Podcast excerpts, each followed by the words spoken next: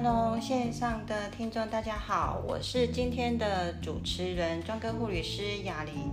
今天很高兴跟我们介绍我们一位专科护理师的伙伴，也是我的好学姐。今天来到我们节目，跟我们共同讨论我们的护理专业形象。那这位呃，我们的专科护理师学姐是来自于高雄长庚医院。呃，学姐你好，你好，各位听众大家好。对，那怡君学姐，我们可以请你来介绍一下您的资历跟我们在我们高雄长庚的一些专长方面吗？呃。各位听众，呃，我是来自高雄长庚的专科护理师怡君。那我在高雄长庚的资历呢，已经有二十四年了。从学校毕业后呢，我就开始在这里任职。那刚进来当 staff 的时候呢，我是呃在加护病房、外科加护病房担任护理人员。那大约任职了大概七年左右。之后有一个机缘跟机会呢，我就转任了专科护理师。那起初呢，也是在加护病房里面担任专科护理师一职。后来因为人力的一个需求呢，我就呃被调任到整形外科。所以目前从整形外科调任后呢，到至今大概也差不多十十五年、十六年左右了。学姐的资历也是蛮深厚，而且还跨了蛮多的领域的。那在学姐这么多年的经验里面，那你心目中的护理形象呢？呃，可以跟我们谈论一下吗？呃，我觉得护理的部分呢，要单独发展出一个护理形象呢，其实真的是还蛮要花很多心思跟一些表现。那最初我觉得最基本的就在于临床上的表现，对，对，对，因为毕竟是一个护理人员，你要怎么把自己的专业度呃展现在临床上，让病人可以信任你，然后让你接受你的一些护理。护理的处置，所以这部分临床这是最基本的。那除此之外呢，我觉得第二个是教学，在教学的部分，毕竟我们嗯年资慢慢渐长，经验也慢慢丰富了起来，所以可以把自己所学的部分呢传承给后辈，让后辈呢也可以轻呃比较容易进入这个职场，然后也可以。慢慢累积他的经验，所以在教学部分，我觉得，呃，慢慢成为一个学姐的角色呢，是需要做教学的部分。那接着呢，就是研究。那在研究的部分，毕竟我们工作那么多年，把这些经验累积下来，除了传承给后辈，也希望可以让呃其他的护理界同仁呢，也可以大家互相切磋，然后互相学习。所以在研究的部分，可以让自己加深加广，那去思考一些呃比较临床上所遇到的事情，有一个好奇心去做一个研究，那大家呢也可以互相切磋、互相成长。所以我觉得研究是也是一条路需要走下去的。是是是，就是把我们的一些的专业角色也可以写作一篇文章，然后跟各位呃来讲一讲，说我们的专业的呃其实是可以表现在不管是在研究方面，嗯、或是在教学方面，都要有所的提升。是。那在学姐多年的护理生涯中，有没有让你觉得很感人的故事可以跟我们做分享？呃，在这么多年，大家其实照顾那么多病人哈，嗯、呃，有一个病人让我印象还蛮深刻的，因为毕竟他也是蛮特殊的一个呃案例。他呢，主要这一次来医院，他是接受手移植、手部移植的一个呃患者。那其实他会来接受手术移植，也是因为妈妈的一个。遗憾，对他的一个遗憾跟愧疚，所以他来面对说，嗯，他想要试着去做手移植，然后让妈妈可以在，嗯，至少在世的时候可以让他放下说他对他的那一份愧疚。所以呢，这一部分我觉得。嗯，他真的也还蛮需要很大的勇气，毕竟那时候手移植在台湾，它算是一个试验性的，还不是到很成熟的一个呃技术。那其实在，但是这个过程里面，他确实也让自己呃很遵守一些嗯、手术后的一些照顾，好像自己可能要很注意说，哎，他的手要怎么去做复健。那在这复健的当中，我真的看到他的毅力，他让我们整个团队很感动的是，他只要他对事情是非常的坚持，甚至我们也都了解，在一个做复健的过程是还蛮辛苦的。那他是完完全全配合我们的复健师，那甚至回家之后，他也很努力的在做复健，所以他的手部移植之后，他的成果其实是还蛮有成效的，也让我们呃整个团队医疗团队是非常有信心，对这对做手部移植的这件事情，也其实让我们医护人员都有一股作气的感觉。是是是，这个手部移植真的是很蛮罕见的。那因为他因为母亲的心愿，然后愿意接受这样子的呃移植治疗过程，真的是蛮让人感动的。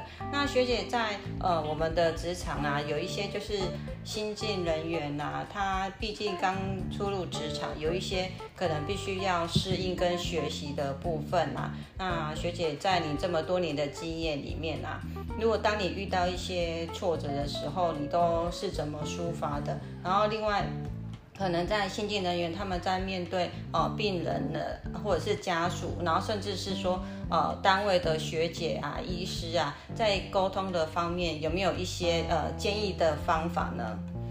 呃，在这部分的话，毕竟我们面对的都是。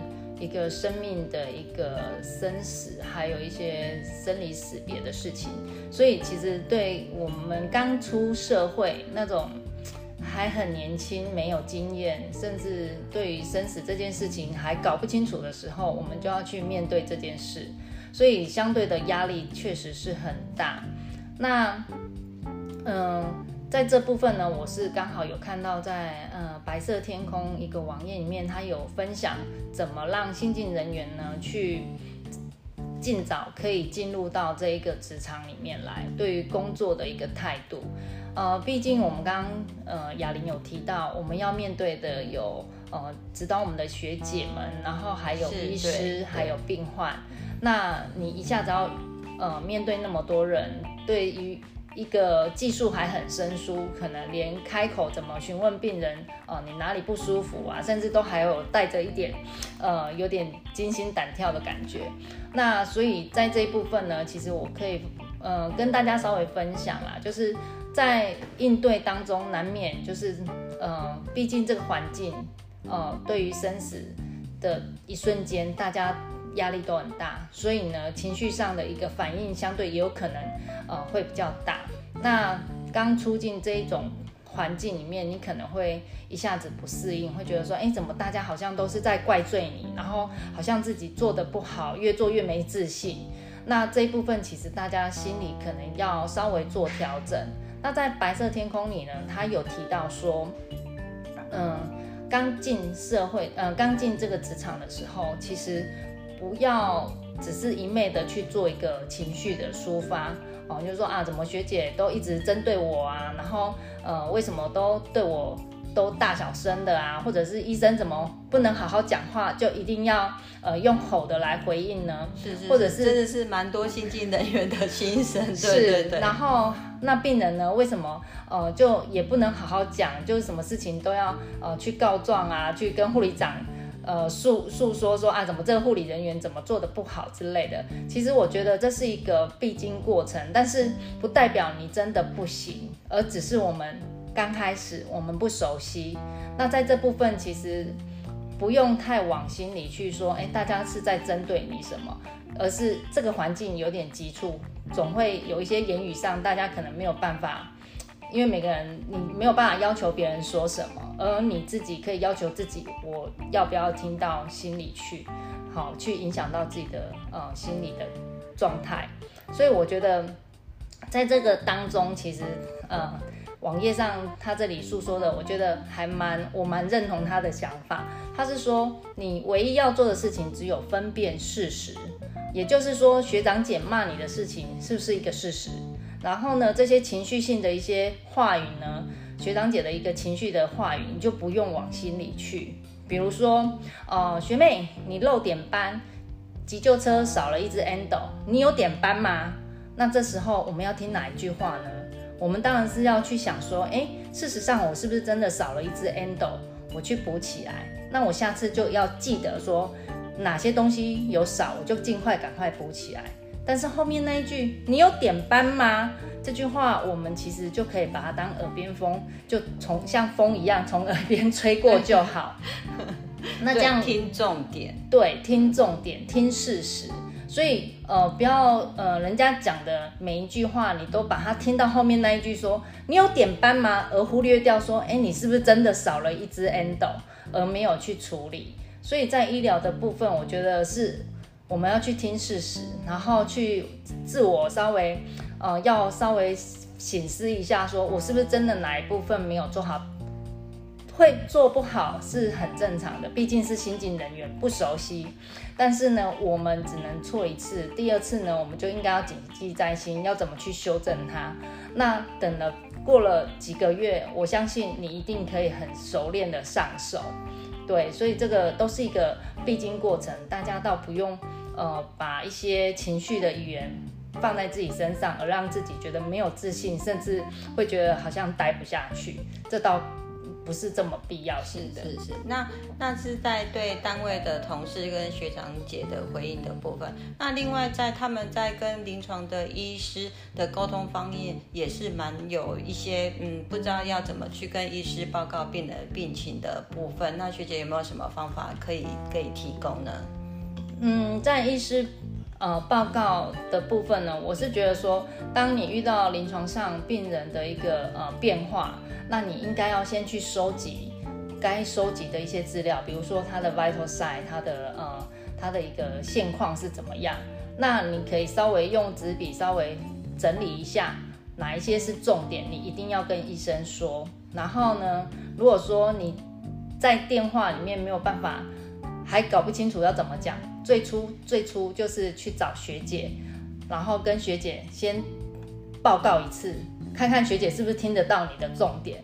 如果说学姐说，哎，对你这样讲很好，那你就可以上机去打电话给医生做报告。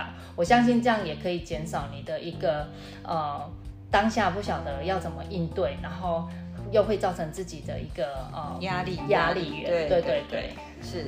那学姐大概的这么这么，当你一开始当。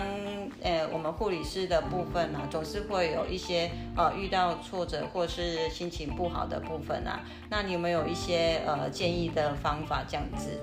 呃，在心情不好，我觉得可以，大家可以找一些嗜好，或者是呃几个比较好的同伴，因为有时候吐吐口水啊，聊聊天啊，其实都是一种舒压的方式。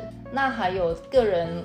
呃，自己要先爱自己啊！除了就是吃啊、运动啊，其实我觉得都很重要。尤其是运动，如果说可以真的养成一个习惯性的话，除了你可以有体力去应付这样的呃工作，那第二个你的精神状况也会比较好，也会比较减少失误的一个状态，那也可以学习的一个状态也会比较好。所以这是我小小的一个建议。是是是，就是把自己先照顾好，然后才可以照顾。别人才可以照顾病人，这样子，对学姐应该是这样的的的建议，没错，对对。好，那今天很谢谢学姐这么百忙中还接受我们的访问。那我们最后跟学姐，学姐跟我们一起讲说，Our nurse, our future. Our nurse, our future. 就是有护理师才有未来，大家一起努力。好，谢谢，谢谢。好，谢谢雅玲。